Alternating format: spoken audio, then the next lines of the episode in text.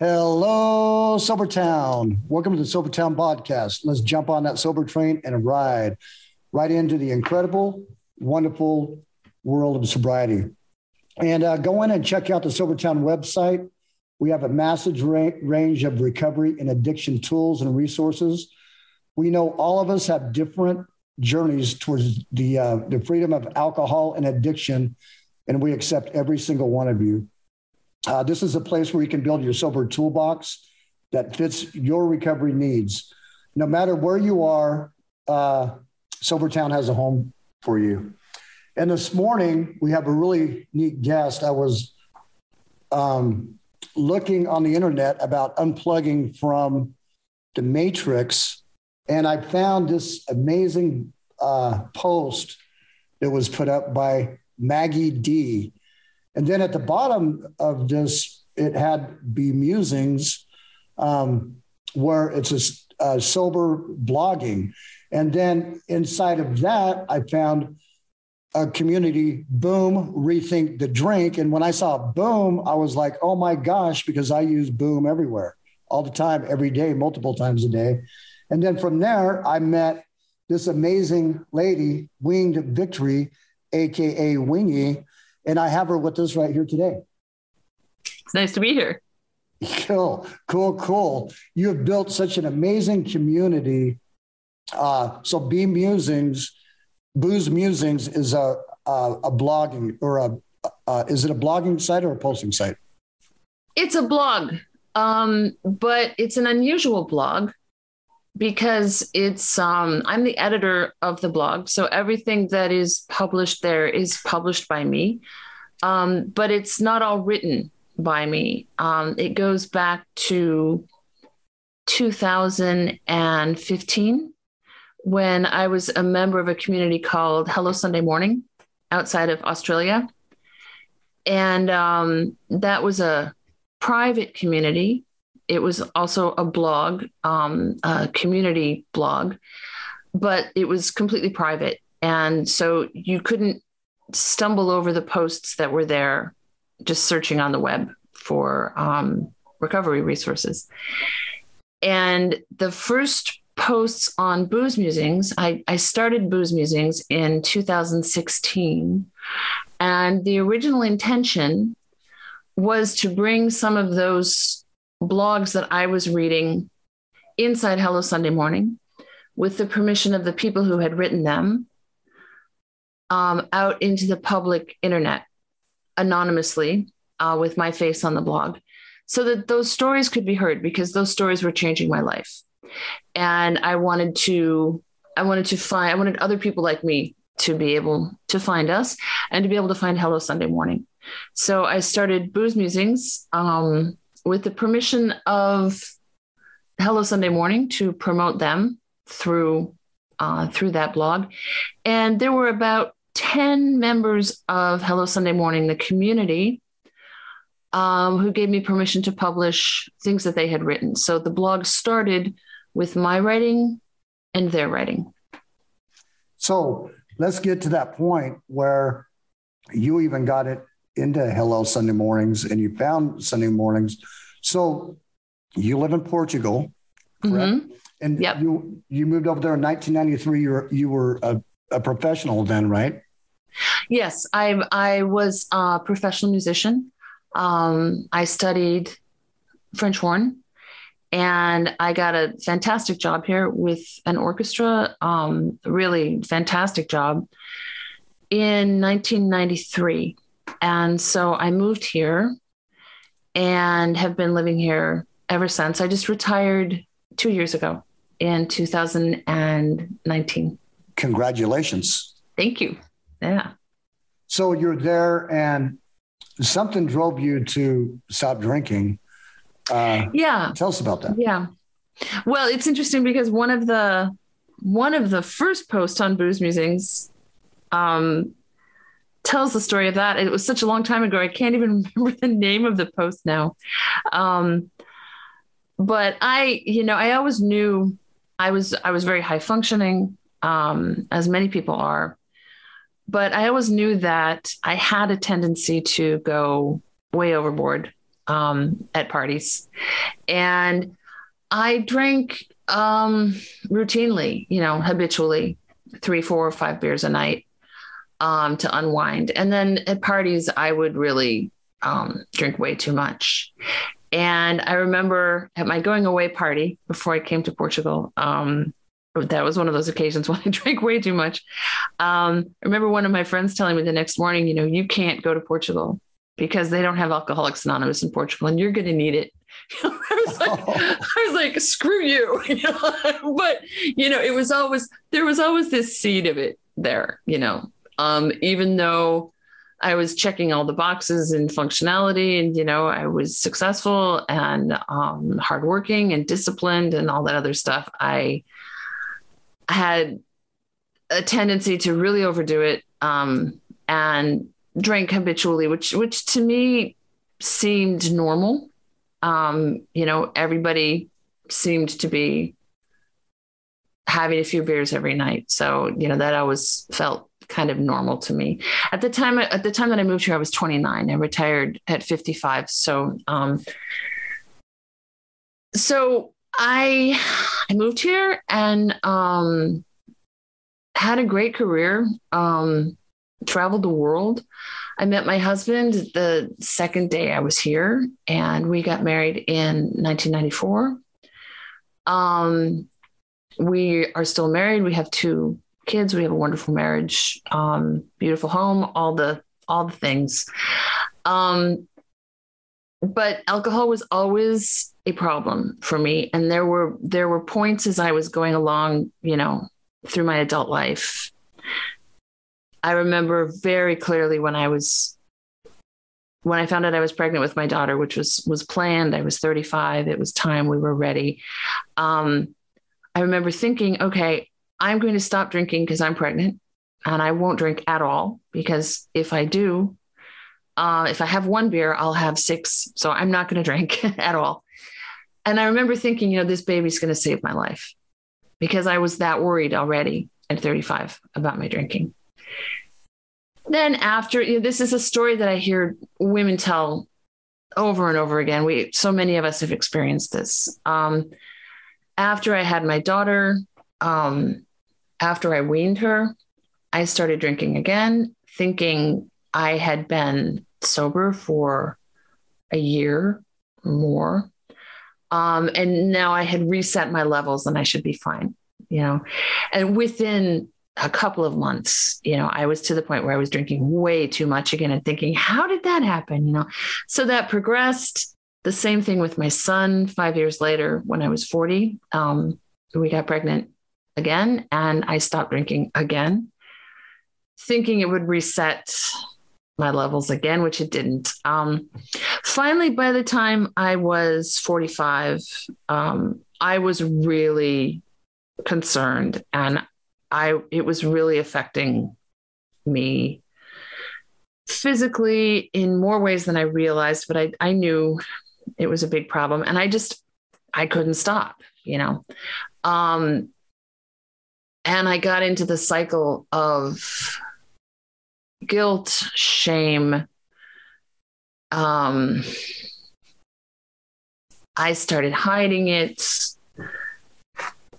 from my husband, even though, you know, he was also someone who drank. So, you know, I was hiding it because I didn't want him to be concerned that I was drinking too much, you know, which is, you know, I had it under control. So I would have one bottle in the garage and one in the kitchen. I would go to the garage to top it up, that kind of thing. Um, Probably with started, the trash too. Did how about the trash? I never did the trash. oh, so, so many people like with the trash, right? To hide their how many bottles they're drinking. Oh, um, see, we recycle. We recycle. How was your recycle can? well, I had I would collect garbage bags of it in the garage, you know, just garbage, and then I would take them all at once, like once a month. You know, I would fill the car with garbage bags full of bottles. It's normal. It's normal. Everything's, everything's normal here. Yeah, I mean, you know, it's it's something that you tell yourself is acceptable, and you know it's not, but you keep telling yourself it's acceptable, and this, you know, I the interesting thing was at the time, I, I think that in in many ways, um, even though I moved to Portugal when I was 29, which was 1993, I missed a lot of the mommy wine juice culture that was happening in the United States. That started in like 1999ish 2000 when they discovered that wine is good for you you know then the then the mommy wine culture thing started up. And the mommy sippy cup and all that kind of stuff. There there was none of that here. Here wine is just wine you know it wasn't sold in that way. But i grew up in the culture that created a culture that would buy mommy juice that would accept that that you know drinking daily to dull your emotions because parenting is so hard is normal and and it's something you can sell to people. You know that that we were prepared for that in everything that we learned growing up um, as little girls. Um, the the Enjoli woman with her frying pan and her sexy lingerie and her her job and you know um, yeah, you're talking about marketing, how they market. Us. Marketing, yeah. So the marketing, I didn't get the marketing here, but I grew up in the culture that the marketing tapped into. So even without the marketing, I was in the mommy's wine juice culture without even knowing what it was. You know, I, I justified drinking because it was necessary because I was a parent.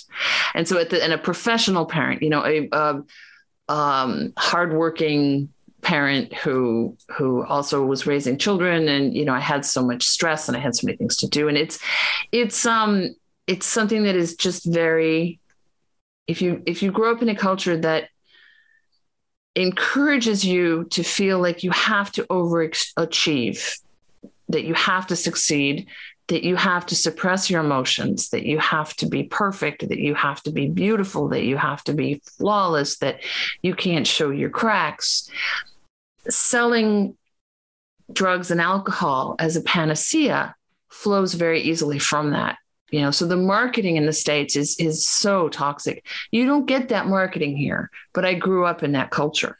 So right, because in, as a little girl you're seeing these um the, the, pretty they're showing the pretty girl the thin girl um and this is how you have to be if you want to be accepted and all of that. And that's the kind of well, you know, we could do a whole podcast on this, and we, you Absolutely. know, maybe we should do a podcast on mommy juice because um, it's it's actually it's it's much more about um, what it means to be a successful woman to my generation, and it's not it's not about it's not about just being pretty and thin. It's about being um, a super successful professional, educated, um, chic, pulled together a great wife, a great lover, a great mother who bakes her own bread. You know, I mean, it's like, eh, and I was that.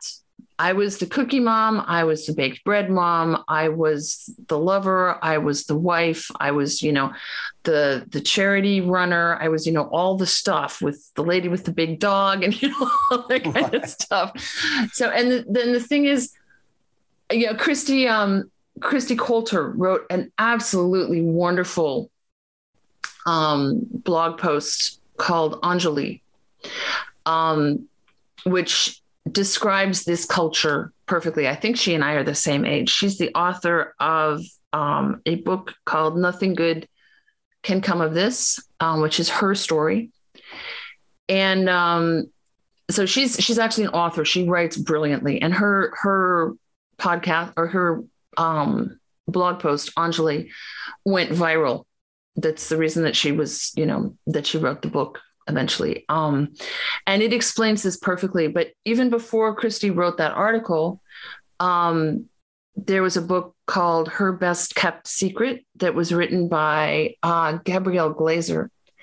Um, and she talks about it in her book, um, The Enjoli Woman.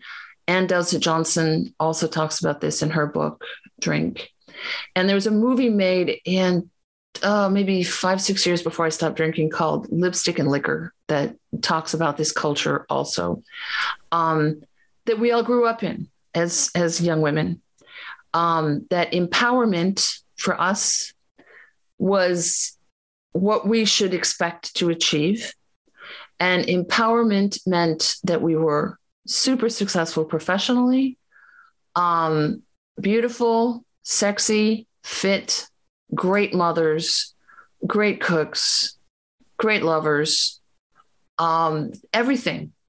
And and that that we should feel gratitude that we had that opportunity to be everything, to be everything to everyone, because we were the first generation of women who had endless possibilities.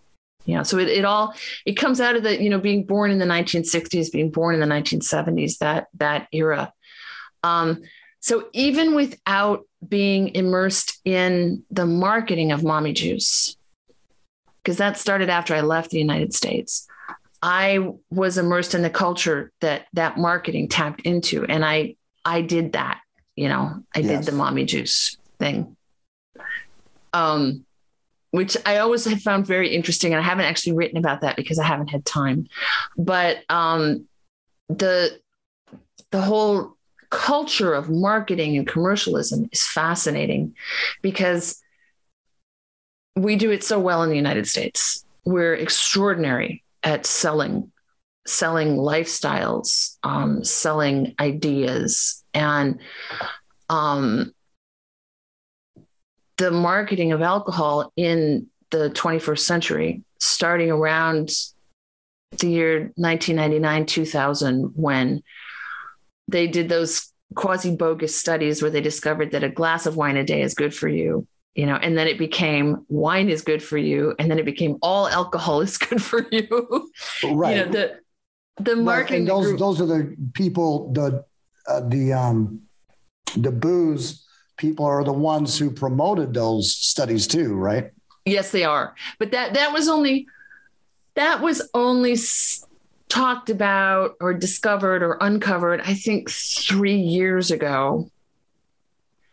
And you still don't see that very often. You know, it's no, they keep it covered up pretty well. They do. Yeah, it is. And and you know, you talk about they, but there definitely is a they because the the whole you know, the whole thing with my enthusiasm about um about booze musings and eventually um, boom rethink the drink and the community building and um, just keeping this thing going that helped me. It really took off when i started to notice that these studies come up routinely that show that uh, we're dying younger we're dying of alcohol related diseases at um, epidemic levels. And these studies will come up and and I'll be like, wow, that's really people are really going to notice. And then they're immediately pushed under the rug. They can be in the New York Times, they can be in the Washington Post, they can be in USA Today, they can be in Time magazine. And suddenly they, being the alcohol industry, the, the lobbyists for the alcohol industry, um, you know we'll we'll follow that with a whole slew of studies and and things that that counteract whatever has been uncovered. And i've been watching this since 2015 and it used to surprise me and now i just expect it. It's just you know cyclical. It's amazing how how powerful the alcohol industry is really um, they get a great product there's a nutrition facts uh, just to put out an article about um, these studies and how they they're so wrong. And even that, I mean, that just came out recently, and even that doesn't get a lot of traction uh, because they're they're able to cover it up so well. Yeah. You know? So yeah. so here you are. You're in Portugal. You you see that you have uh, um, uh, an issue with alcohol. So I'm sure you're waking up with the guilt, shame, remorse at 3 a.m. like so many people do. Mm-hmm. And um, so that drove you to Hello Sunday mornings, right? Yeah. And uh, you know, I'll tell you, I, I think that, um, you know, it's, it wasn't a sudden thing. It was a very gradual thing that happened between the age of 14 and 50 when I finally stopped you know, it, it wasn't like cigarettes. When I started smoking, I, I didn't start smoking until I was 21 um, because I was a brass player. And, um, and I was very healthy. I was a good girl. I was, I took a, I stopped playing for a while, stopped playing my instrument for a while. And um, I was out with some friends and they were smoking, and I thought, wow, you know, I can have a cigarette because I don't, I'm not a brass player anymore.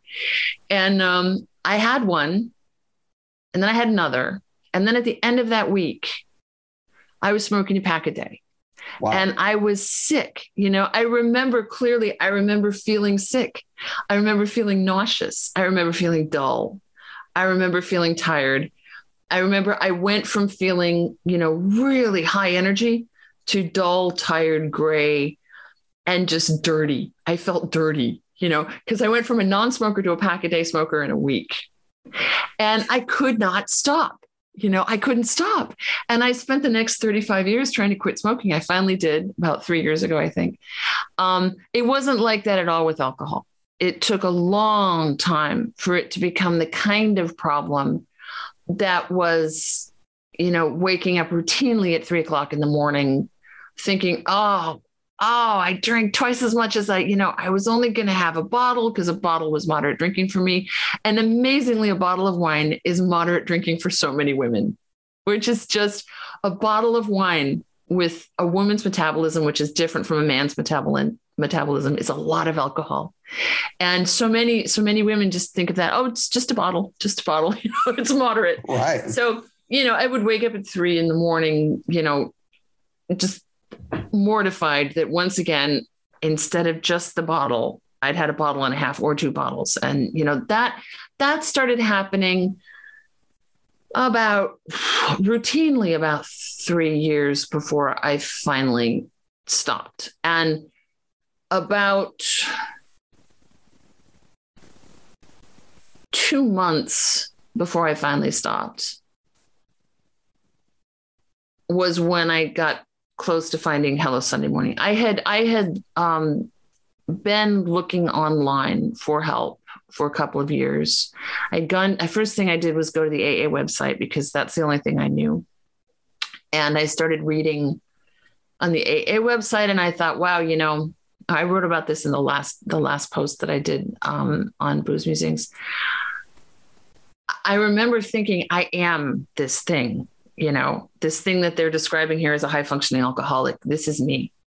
And then I was reading through the steps and I was reading just the language of AA is really difficult for most women. It it doesn't the the, the same culture that raised me to think that I was blessed to be able to be empowered by being everything for everyone.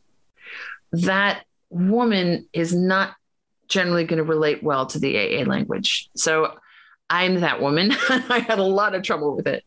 Um, so I felt like, okay, well, here's this thing that I am, but here's the solution. I can't do this. I can't work these steps. I can't, I can't, I can't absorb this, this um, philosophy. And and then I found something um, by a woman called uh, Stefanie Wilder, Stefanie Wilder Taylor, Stefanie Taylor Wilder. It was called the Booze Free Brigade.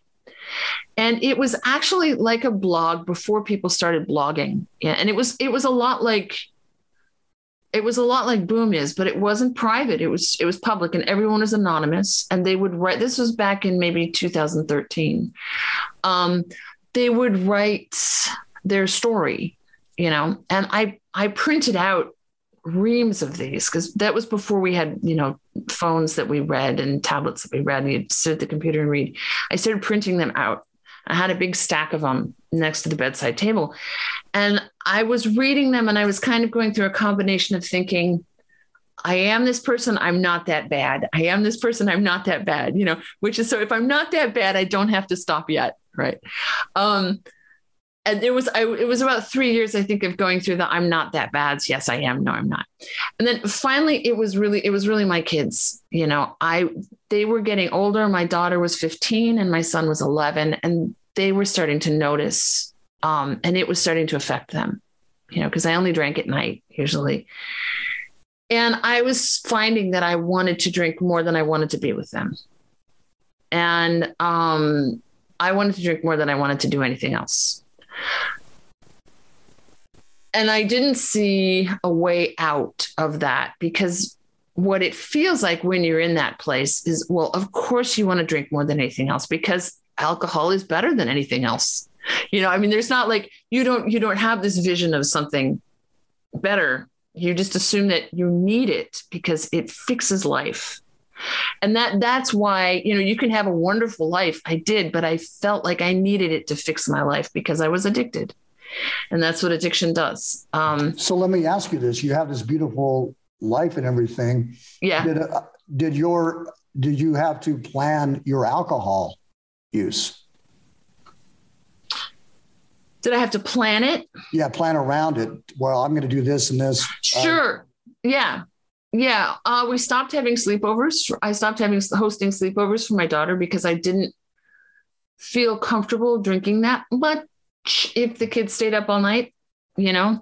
And I, my kids had early bedtimes and we stuck to that because, you know, so I could drink.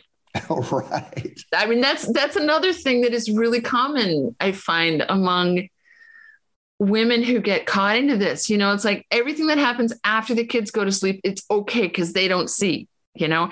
And the problem is it's not about the kids, it's about you and what you're doing to yourself, you know? And and I think for for a lot of women who are mothers, you get to the point where the kids start to see.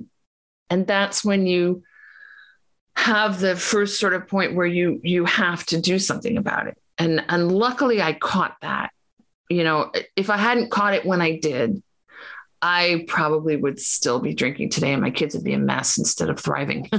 you know, I mean, it's just absolutely, like, absolutely. Yeah. Um, but you know, it's just it's so normalized. Even the amount that I was drinking, it's so easy to normalize it. Um, especially since in your head, you're still really only focused on okay, well, I'm I'm going to have three or four glasses and well three or four glasses becomes a bottle which is maybe five you know and then oh you're just going to have a little bit more. And it's just the the the image that we have of what alcoholism is and what addiction is. Um i didn't fit that image. You know certainly i fit it with cigarettes right? But with alcohol i didn't fit that image. No, because the image is that you had you've done something, you've got a DUI or you've committed yes. some kind of crime, and now you're under a bridge or on a parking bench. Yeah, and that's not really the they're the minorities. Actually, yeah, exactly. Uh, you are the majority living in this uh, professional in your home. Uh, raising your children, yeah, and they're marketing bills. you with the illusion that the others are the majority. Yeah. Walking the dog, baking the cookies, you know, doing the extra things, running the fundraiser.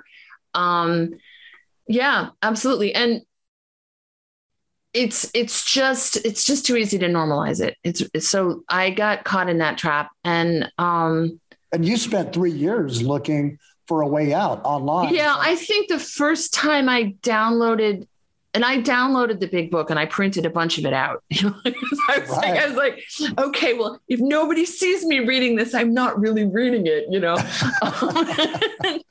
um, so that, yeah, that was three or four years before I stopped. Um, and what ended up happening was the last six months or so before I did stop drinking, it was getting worse and worse. And I was finding you know, there's a whole lot of this on the blog. It's all there on Booze Musings. And so I, I find that it's, I've talked about it so many times that talking about it again, you know, feels a little bit repetitive, but not for um, us because this is the not first for you. time okay. we already love you. Okay. You keep talking about um, it, and people need to hear this. They really they do. Absolutely. And that's, you know, that's why Booze Musings is there. They need to hear every single story on that blog. Um, and every story on every blog. You know, there there are other blogs out there, different but similar types of things.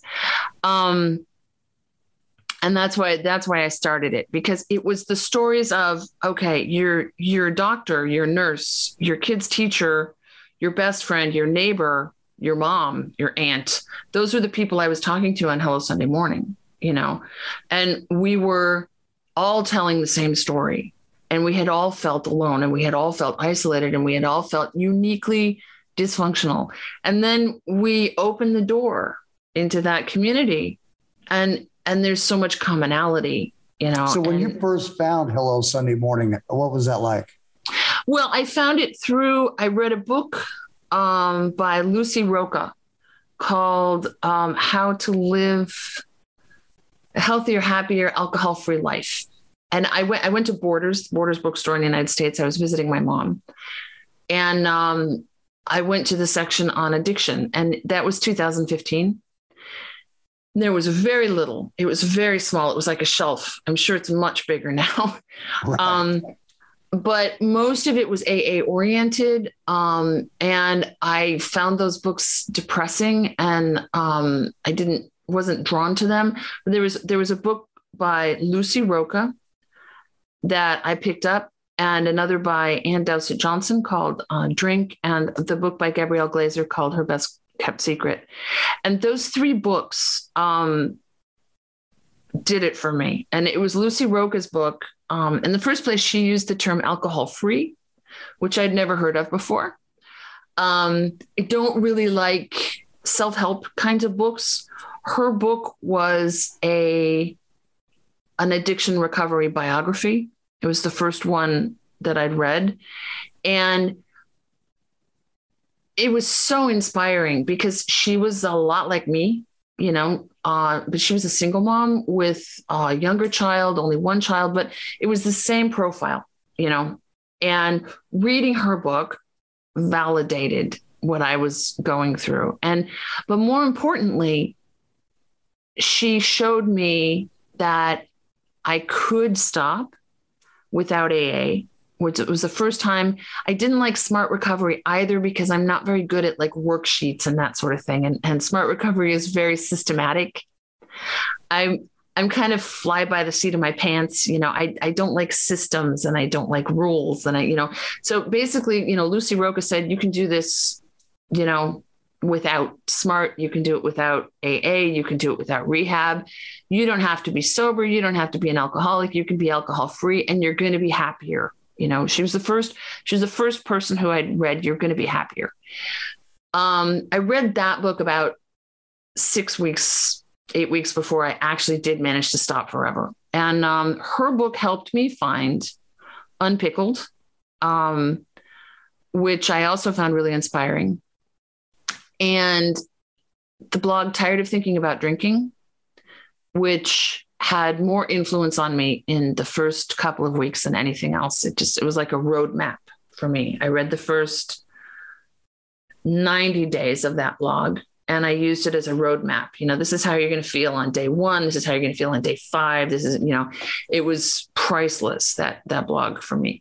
Um, and another blog called Sober at 60, which I found really helpful as well, because um, it was it was a woman who I would be in 10 years. You know, this is where I will be in 10 years if I don't stop now. And I remember she and she, it's a it's a beautiful blog. She you know she does stop drinking and that's what she's writing about. But at the beginning, she's talking about not being able to hold her grandchildren.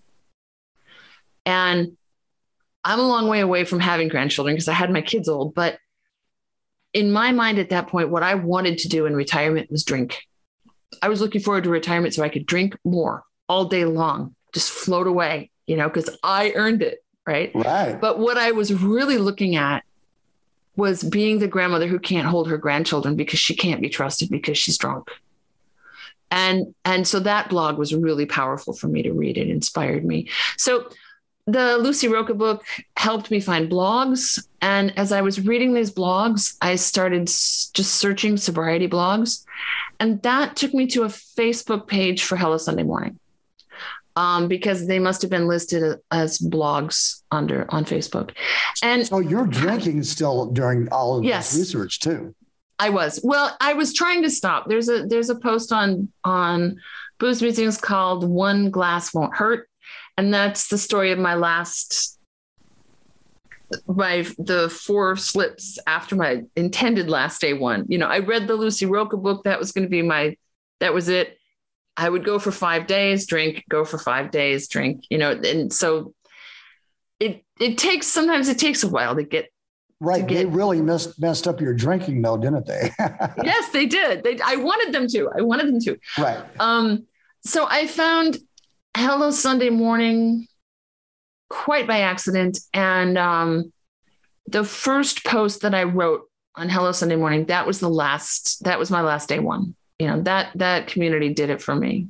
It really really did it. It was an amazing community absolutely amazing. It was welcoming and it was diverse. There were so many um, different voices in that community some of whom you know you couldn't relate to at all. Um, some of whom just you know opened your mind to all kinds of different ideas. Some people were really poetic and you know um, expressive. And then some people were like you know just like you. So you could talk about your stuff because they were just like you you know and it was just it was fantastic because it was not um it was literally a community. There was no one at the head of the community. There was but he was um, Chris Raine, who started the community. At the time that I joined in 2015, he would post once a week or every two weeks, maybe once a month. Um, and but his post was not like more important than anybody else's post. Um, they were interesting, but they weren't you know, it wasn't like, okay, this is the post you have to read. You know, everything was equal. And if you wanted to hide that post, you could hide that post. You didn't have to read his posts. You could ignore him. If you wanted to fight with him, you could fight with him. Some people did that, you know.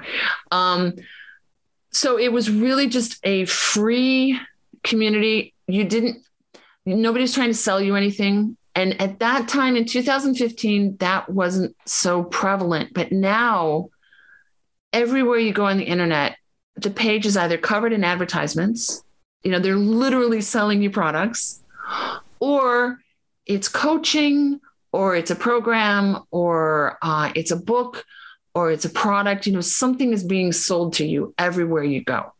And I think that you know one of the things about hello sunday morning that those of us who who you know wanted to to reserve what we had there and reproduce it um and there's like 40,000 people in here, right? It was, yeah, it was really big because um, I think it was 40,000. It was, it was the biggest at some point. And, you know, Lucy Rocca also has a community that's huge called Soberistas. Um, it was her book that I read, you know, that got me moving in the right direction. I ended up in Hello Sunday Morning instead of Soberistas because I it was just easier to um, figure out how to make Hello Sunday Morning work.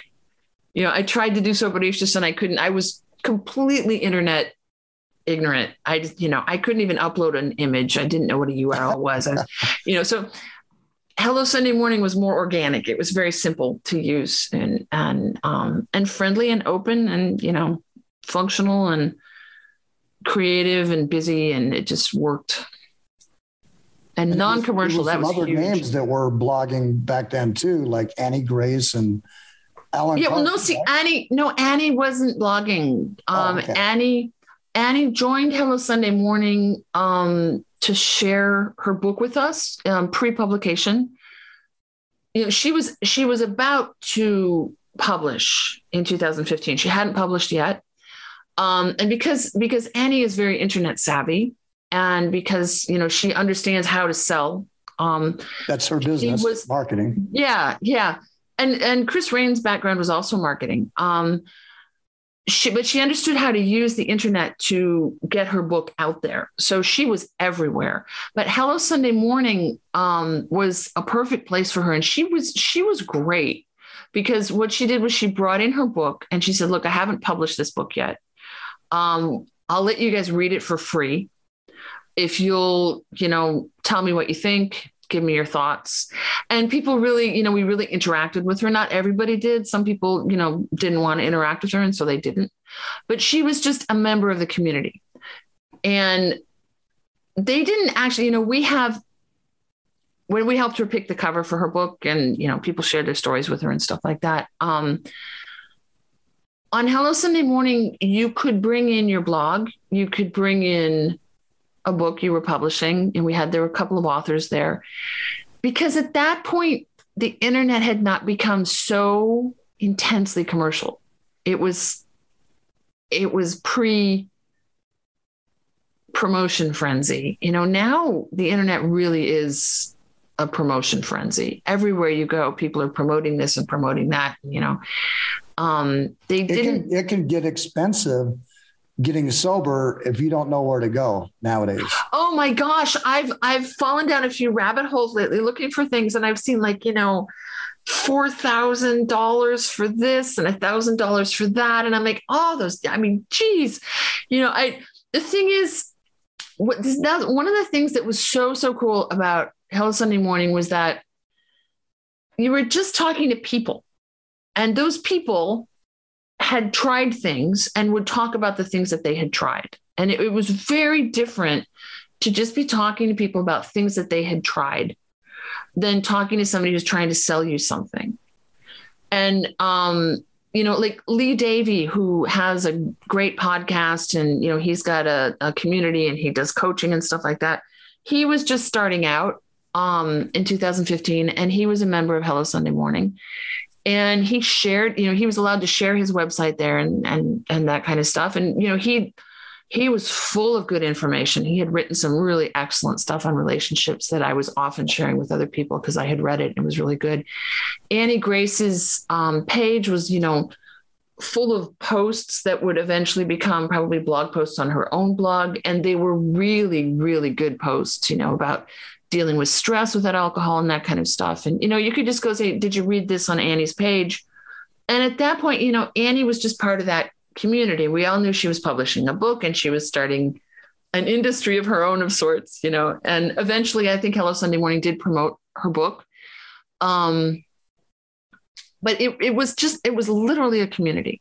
And, you know, Holly, um, Holly Whitaker in 2015 was just in the early couple of years of writing her blog. And um, Laura McKowen was still blogging.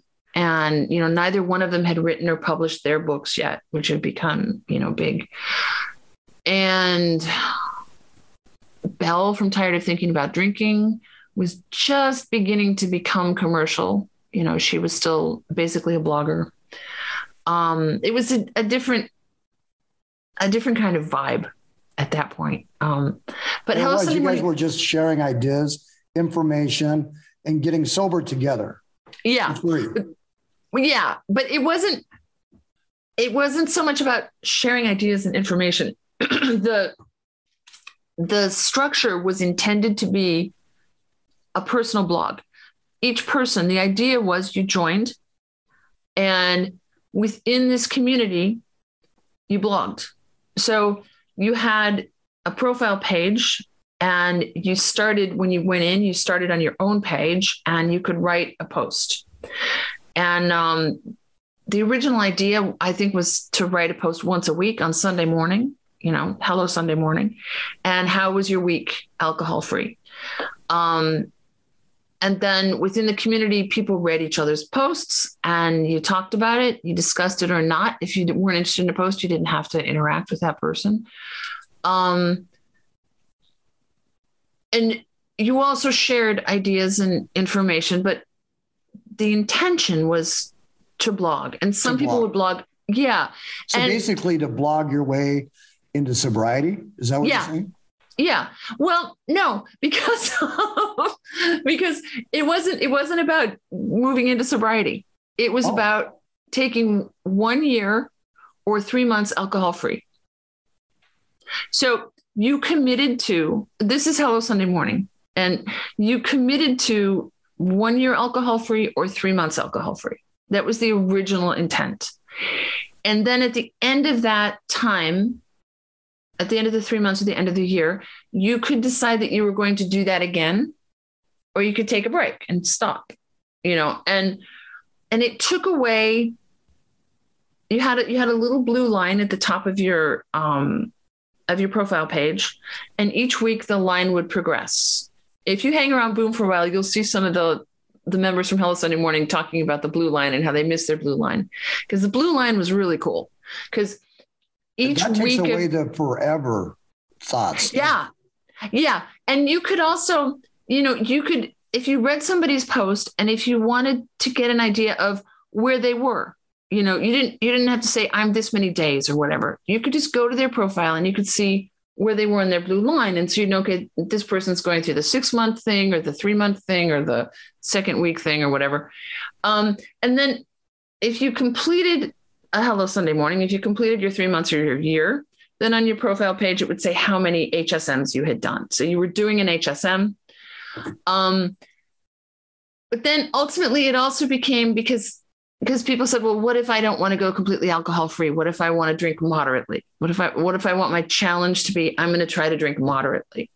So we had a one year alcohol free HSM, we had a three month alcohol free HSM, and then we had one year moderate drinking HSM and three month moderate drinking HSM. And you could follow people or not. So if you didn't want to be in the conversation about moderate drinking because it was destabilizing, you didn't follow people who were trying to moderate drinking. If you were comfortable talking about anything, you could talk about anything. And that actually, you know, I knew when I joined Hello Sunday Morning that for me it was forever, that I wasn't doing one year. Um, and there were lots of people like me there. Um, there were also people who were just doing one year, who were just doing three months.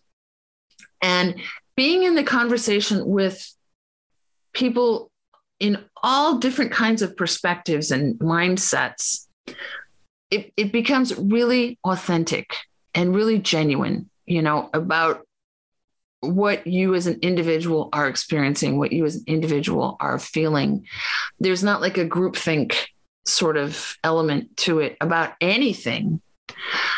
And for me, that's the thing that made it so effective and long term effective because it challenged it challenged everything for me, including, you know, there were people there who were long term members of AA who would kind of push my buttons sometimes with AA things. And that made me think, you know, and that made me evolve. And, you know, iron sharpens iron, right? Absolutely. Iron sharpens iron. Yes, indeed. Yeah. Yeah. So, so uh, as far as, go yeah, go ahead. Sorry. No, no, you go ahead. So you were in here um, and there's all this history with these people that were coming um, into their own to they're kind of marketing their way how they got sober um, and so what is hello sunday morning still there it is actually what happened with hello sunday morning um, they it, it became really big they they were there was an article done in new yorker magazine in 2015 it was just a few months after i joined and partly as a result of the article in the New Yorker, it exploded. It just got really big, really fast. And I think, you know, it, it's really hard to say exactly what happened because I was a member of the community. I wasn't on the administration. So I don't know. I only, you know, I have my assumptions, but I really don't know.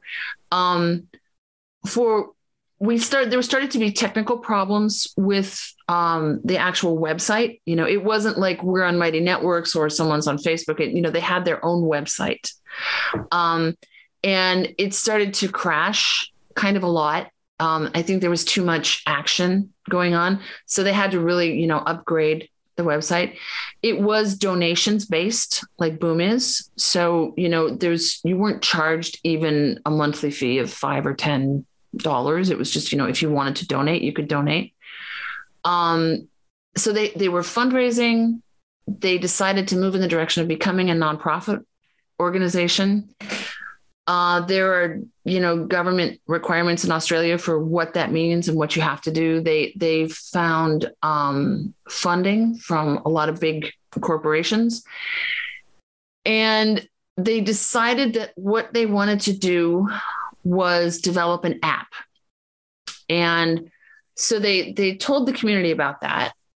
And the community freaked out. Because to us, you know, it's really interesting when you have a community like that that is not run by an internet influencer, but is allowed to simply be a community. The community owns the community, you know? Right. And but we didn't. We just felt like we did you know so it was um it was a very very difficult thing they asked for our input on daybreak which is the app they developed um a lot of people you know tried it and you know we gave our input and ultimately it wasn't what we were used to it was a completely different kind of thing um, there were addiction counselors on the app that you could talk to Um, it was more like Twitter and less like a blog. You know, it's just little, you know, little snippets of stuff. And we were used to blogging. You know, we were used to writing five paragraphs and not just three sentences. Um, it was not what what we were used to. So right. ultimately, what happened was um, they told us they were going to close down our platform and they offered us the app for free. And I had already started Booze Musings the year before that. So I had been messing around with a website on, on Wix, you know, and I didn't know much, but I knew a little bit from that experience.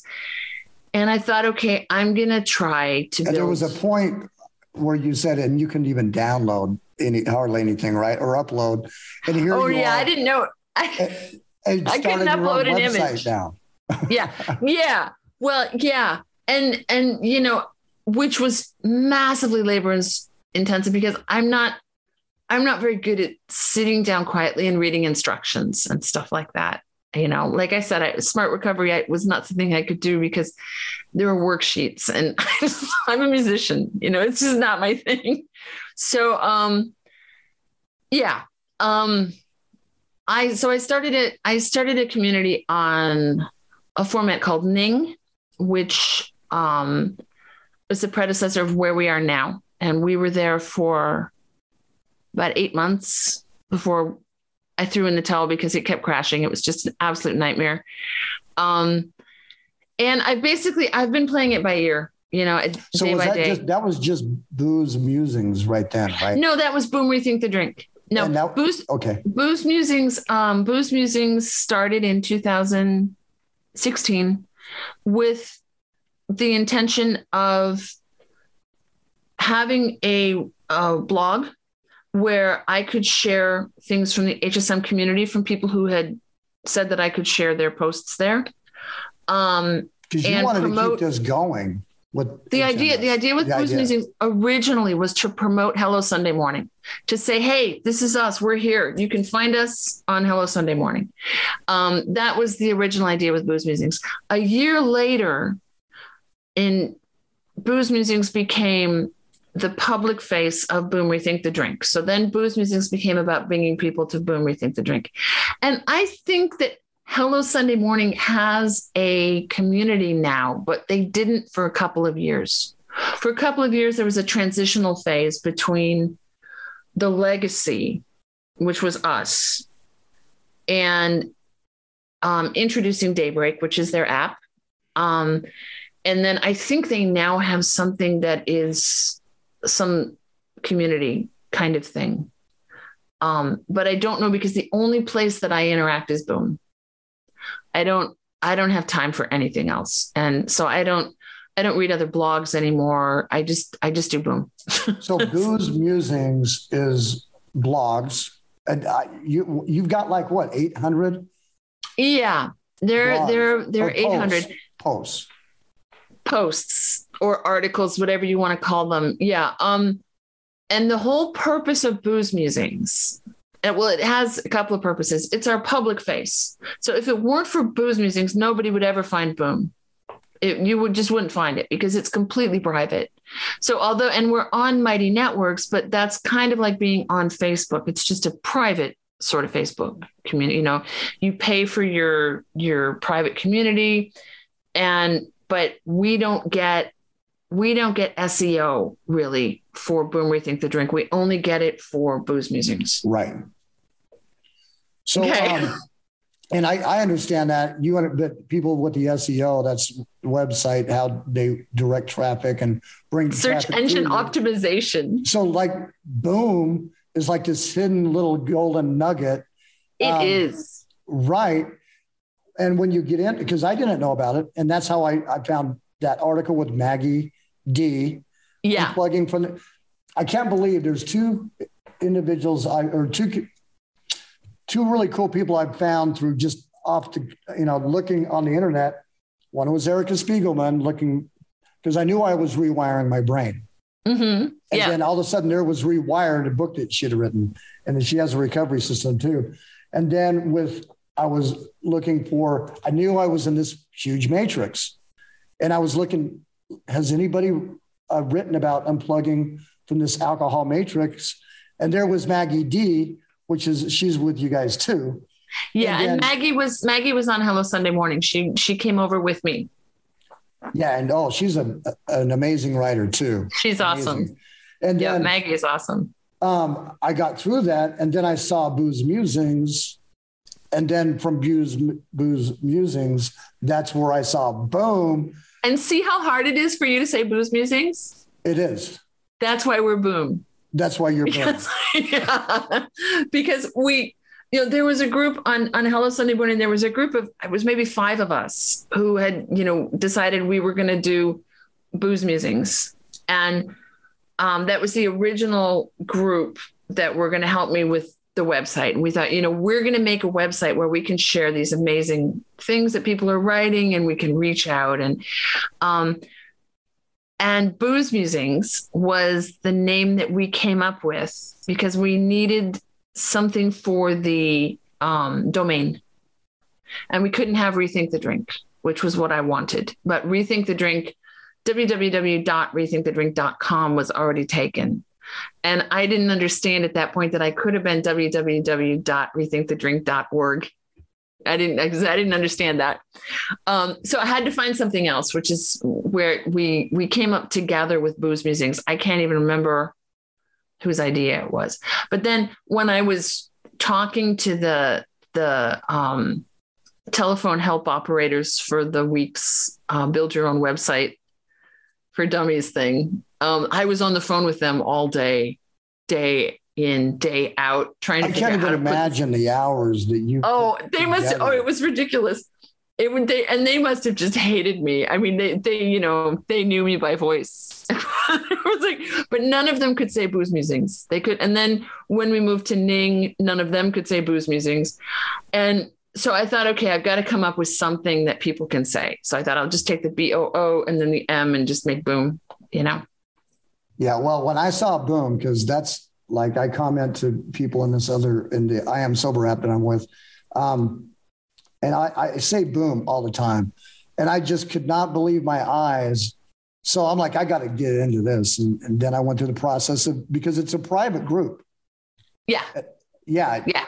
So then I went through the process of being um, becoming a member, and then I got in there, and I'm like, what an amazing community this is.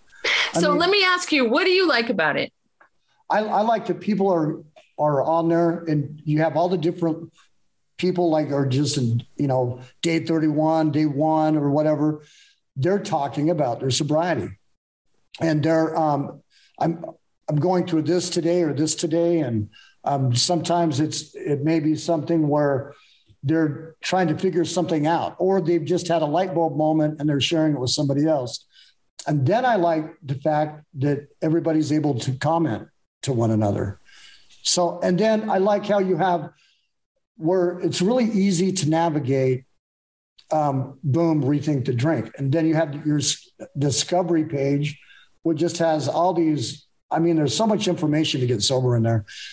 Is that where all your the blogs are or the posts from um, Be Musings are? Booze Musings. Booze musings. See, I have a hard time saying. Is, are- it's fun to say. Once you get used to saying it, booze musings is really fun to say. I It is. keep wanting to say Be Musings or something. I know. No, no, it's a booze musings, it, and it's you know, it's a it's a rewiring your neural pathways thing with your Sure. with your tongue. And that's something I Um, understand too. And and no, the whole idea was that you know we really we wanted to encourage people that to think, you know, not to just follow, to think. And that's why we named it Booze Musings. You know that this is about that. What, that what we were discovering was that it was like what Hello Sunday Morning was to us was kind of like a think tank. You know, and it was about us. It there wasn't like somebody telling us what to think. It was us figuring out what to think. And know, there's together. people that uh, you see in here, like on your description, there's, you know, what there's people that um, have never heard of like the traditional recovery AA or whatever.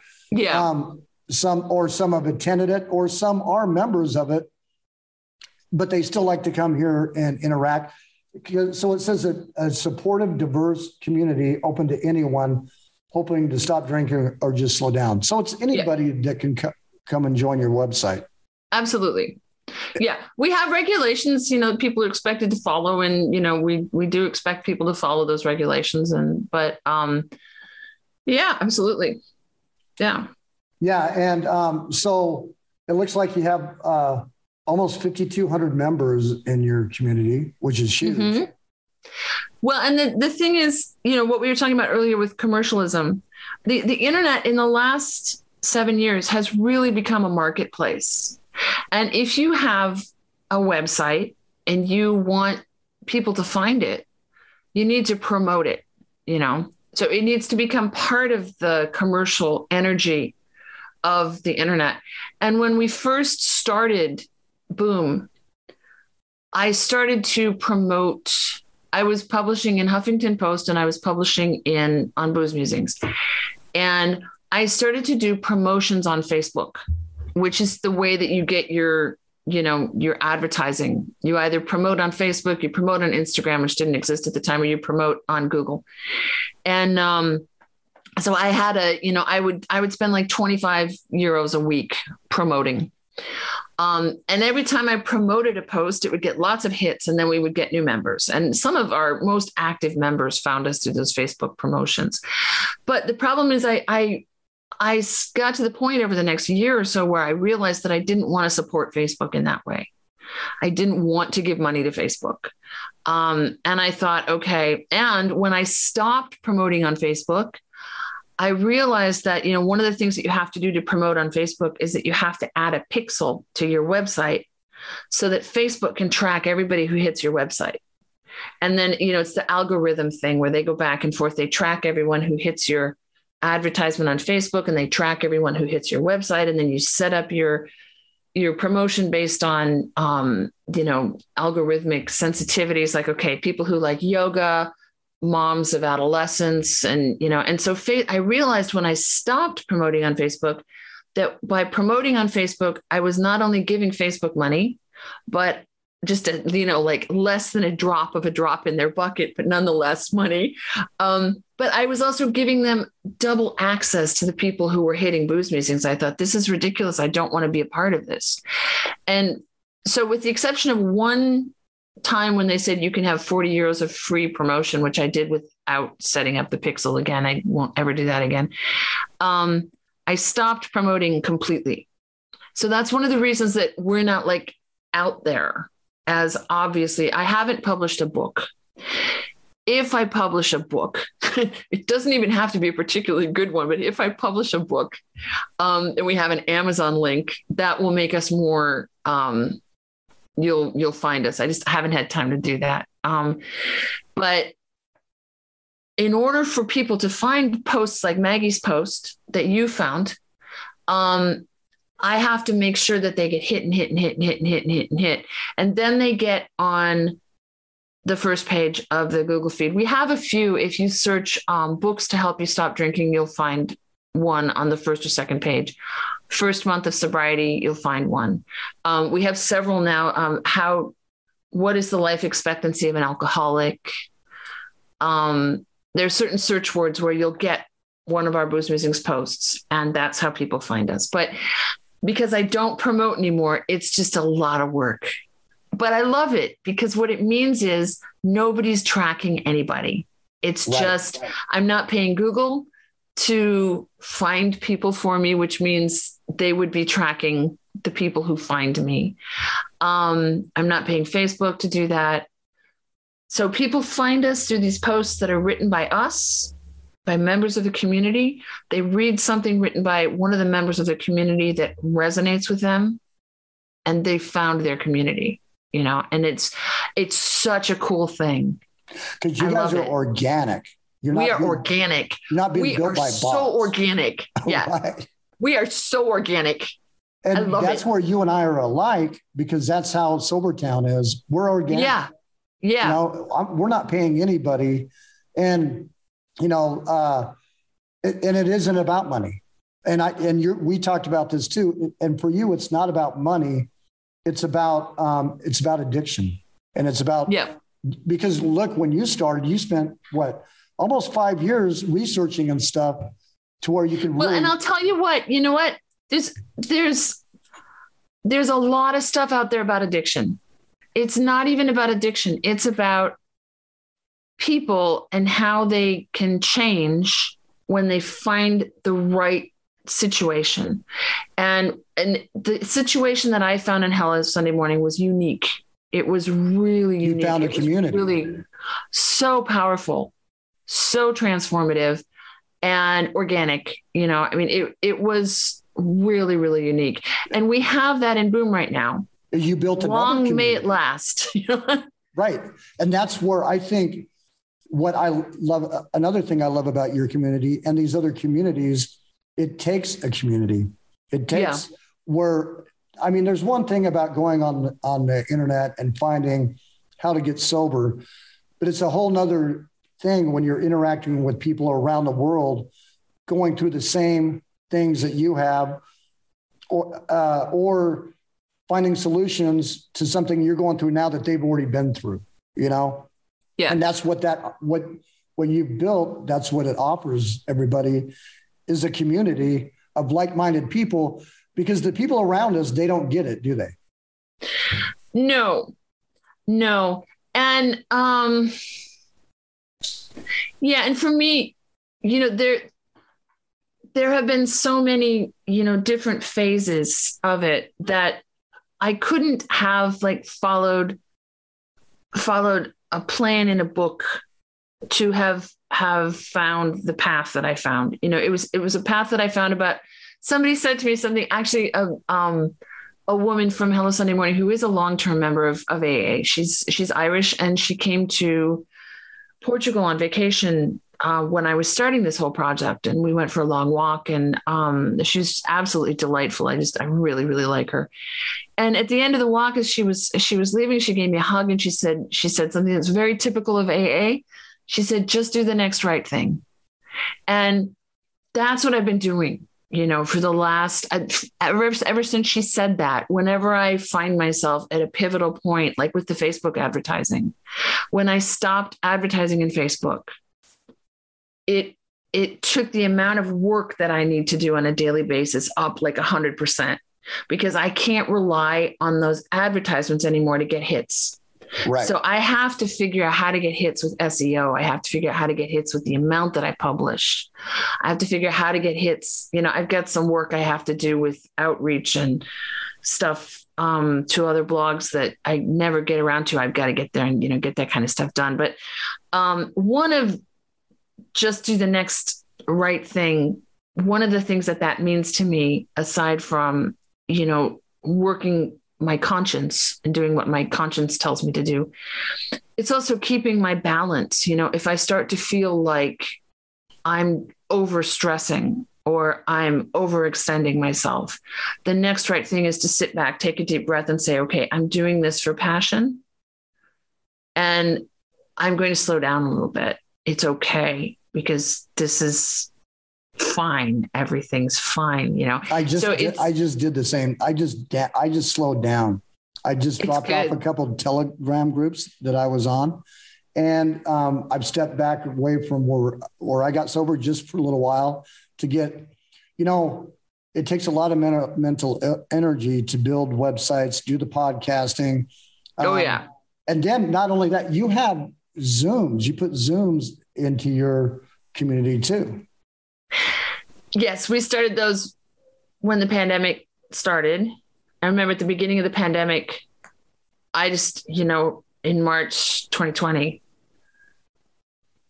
things have been going along just fine. And we, you know, we actually had a big um, international meetup scheduled for September. People were going to come to Lisbon. We had a big group of people. I was looking at hotels. We were all excited. You know, we were going to have our first international boom rethink the drink meetup and things were going along and everyone was doing great and then all of a sudden bam and i thought wow you know i need to like i need to make a big shift here i need to think okay all of a sudden we've gone from the next step for our community being we're going to start to meet each other, you know, connect physically in the real world. We're going to travel to see each other. All of a sudden, everybody was just, you know, shut in, locked down, and afraid, you know. And so that's when we started doing the Zooms because, you know, it was necessary, I think. And um, it's not something that I ever wanted to do because for me, what this is all about is the community journaling. That's that's what it's about to me. That's where you see the magic is the journal. That's the magic for me. Yeah. And so the Zooms take away from that because there are a lot of people who are just kind of into the Zooms and they don't do the journaling anymore because they're into the Zooms. And I, I didn't really like that at first because it, you know, it took away the magic that I feel. But then I realized that um the Zooms are really, really helpful to a lot of people in early sobriety. And uh, and there are some people who are just enjoy hanging out in a Zoom, you know, and who just to chat about stuff. And so just kind of letting the community take it where it needs to go is the next right thing. Always, I've, I've seen Zooms because uh, the circle I'm in, there's a lot of Zooms every week too. Um, transform people. Yeah. Uh, they're doing both. Uh, they're they're posting com- well and commenting on other people's giving back and with these zooms there's one particular person the first zoom i remember she went to uh, she didn't even want to turn her camera on. She was crying. Um, and it was really difficult for her to come out i guess out of the out of the closet with her sobriety. And then just with um, the burden of everything in her life. So now this individual is just amazing.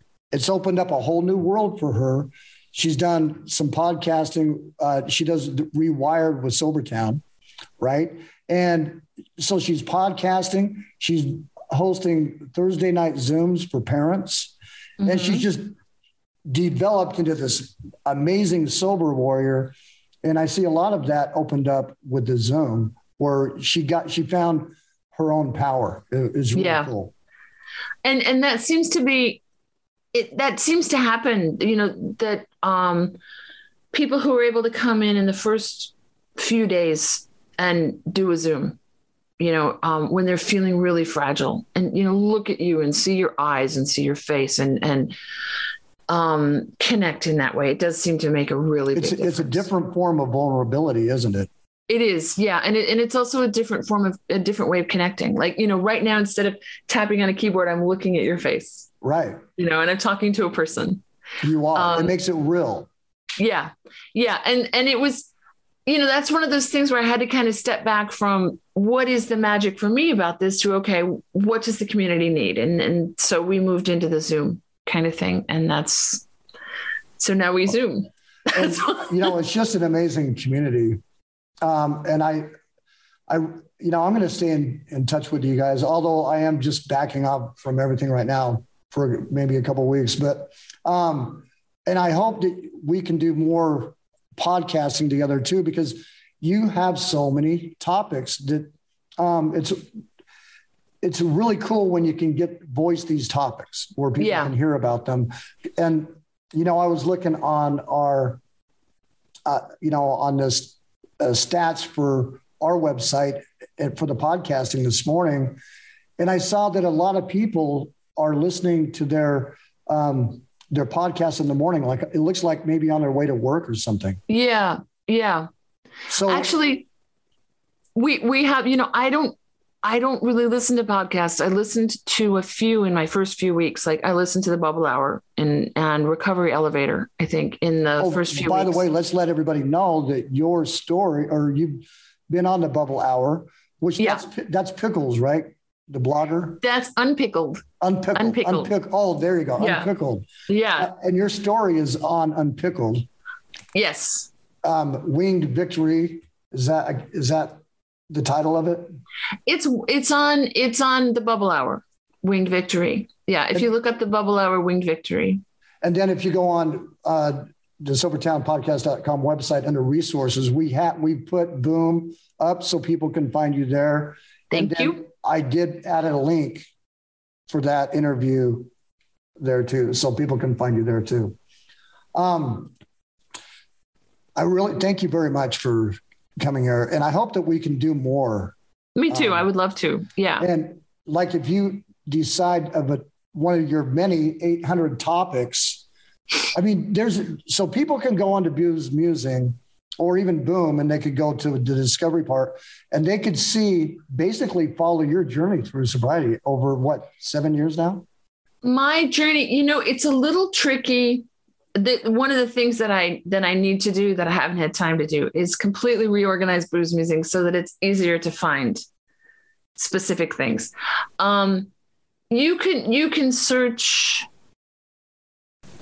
They would probably have to run into your story then. Yeah, you know, my story is is all over all over boom and it's all over booze musings. Um but you know to really hear my story i have a post called i am winged victory and that's the beginning of my story. That's on booze musings. Um then there's another called um the beauty of life alcohol free which is me at five months. One glass won't hurt which is the last four times I slipped before I finally, you know, solidified.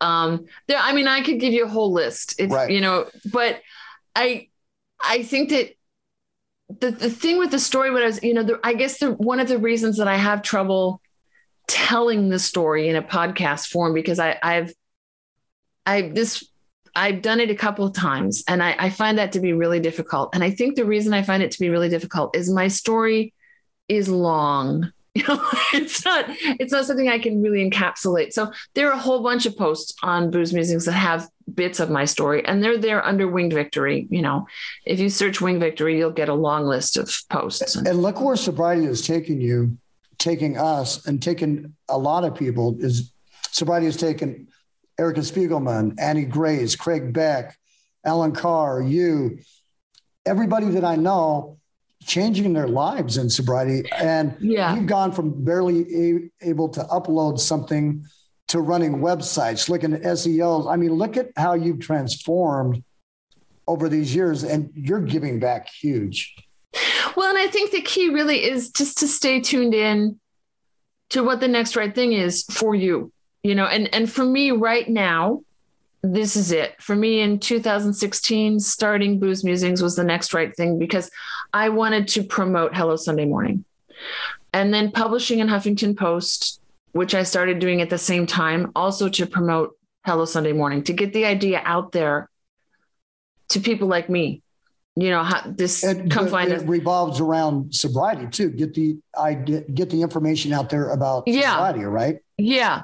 About and about about thinking about it in a different way. Right. Um about Than the thinking of- traditional type recovery system. Yes, yes. And and then in 2017 the next right thing was to start boom and figure that out. And then you know right now um continuing the archiving on booze musings which means And that then one know day we're going to have the next right thing. Boom, podcast. Boom, rethink the drink podcast. I don't know. You know, I may decide at some point to pass it on to some of the, you know, newer members in the group and say, okay, you guys take over. I'm going to go do something entirely different. I don't know. You know, at this point, um, at this point, I the, the thing that really surprised me about stopping drinking was that I expected that to be a thing that I did, stop drinking, and then I was done with that thing, you know. And what it turned out to be was the beginning of an adventure for me. And my life had always been an adventure. You know, I haven't had a simple, quiet little life. I've had a very exciting life. Um, but after I stopped drinking, the adventure began inside of me, inside of my soul, inside of my mind. And I really I love that. I love that. I that's and that's something that that I think I only could have discovered. I could not have discovered that from following somebody else's program. I had to discover that from my own expressing myself, my feelings. And, and even then, and you know, there were times when expressing myself was expressing my anger at at the culture that was creating mommy's sippy cup and Kathie Lee Gifford and Hoda on the Today Show drinking their wine every day. And We'll I have mean, to do a podcast on that alone, right there. Sure. Oh yeah, I can rant about that endlessly. right. I mean, even to the point where they, and I've mentioned this before, they even market a holder to put your wine glass in the shower. yeah, I'm not surprised. I'm It's not surprised. what they've done with women. That stuff used to it used to infuriate me, and then for a while I thought I have to do something about this, and and now I've gotten to the point where I'm just like, yeah, you know, it is what it is, and it's going to be like that. And I don't. I'm I'm not one of the people who thinks that that marketing will go the way that cigarette marketing went because with cigarettes, what happened was that we discovered that secondhand smoke caused cancer. And it was only when we discovered that secondhand smoke caused cancer that people could effectively sue the tobacco industry and to, to stop being marketing and to stop selling to kids and, and that kind of stuff. Um, but then, of course, you get to vapes, you know, and now we've got a similar problem with vaping. So it, it is what it is. It's going to be what it's going to be. And I, I guess I, I feel like, you know, I love having the opportunity to occasionally help someone dig out of that. And that's one Well, person at a time, you know? Every day in a big way with um, booze musings and boom, rethink the drink. You're doing it both ways. Yeah, and I get it. I, I totally get it. I know you do. I can tell. I can tell that. I can tell that about you. And you know, right off the bat, uh, it was just really easy to talk to you. You know, and we're from two completely different worlds. Yeah. And Yeah. but we find we're in in um, sobriety, we find a lot of commonality. hmm A a huge. This is where we can come together, no matter what we've been through. Doctors, nurses, the guy off the park bench, the person under the bridge, prison, jails, wherever. We can all come together into one um, community, and we're like minded. That addiction has been killing us all these years. Yeah. And, you know, I think the reason is it's not because we start in the same place. It's because the, the, you know, if you stay sober, if you stay alcohol free, if you stay off the drugs, the awakening and the opening into, you know, just wonder is the same. And, and it's that thing that we share. I think that's, that's the commonality, you know? the quest for to get out, out of the addiction and then the authentic self.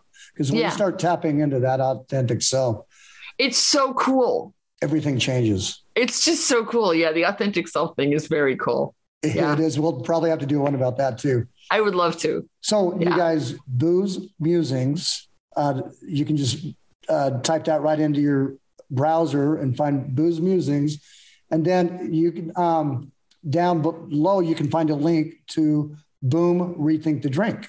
Right.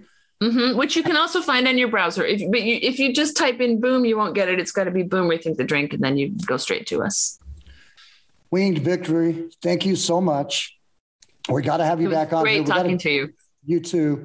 And like I said before, we were going to, this is off the cuff. We just kind of like, you know, I, I hope I wasn't stressing you out because I really didn't send you much info what we were going to talk. Oh, not at all. No, I just, you know, because because I'm have told my story so many times. I struggle with the tell the story part. But, you know, um and because it's written down in so many different places, you know. So, Well, yeah. Anytime you tell your story, somebody new is listening. So it just doesn't matter. Exactly. And Yeah. we need to keep retelling our stories. It doesn't matter where we're from. We need to keep telling them. And I'm really passionate about people's stories because Yeah. uh, they changed my life. And hearing your story, and then you're just inspired by other, the way people have dug themselves out of where they're at. Thank you very much. And Thank you.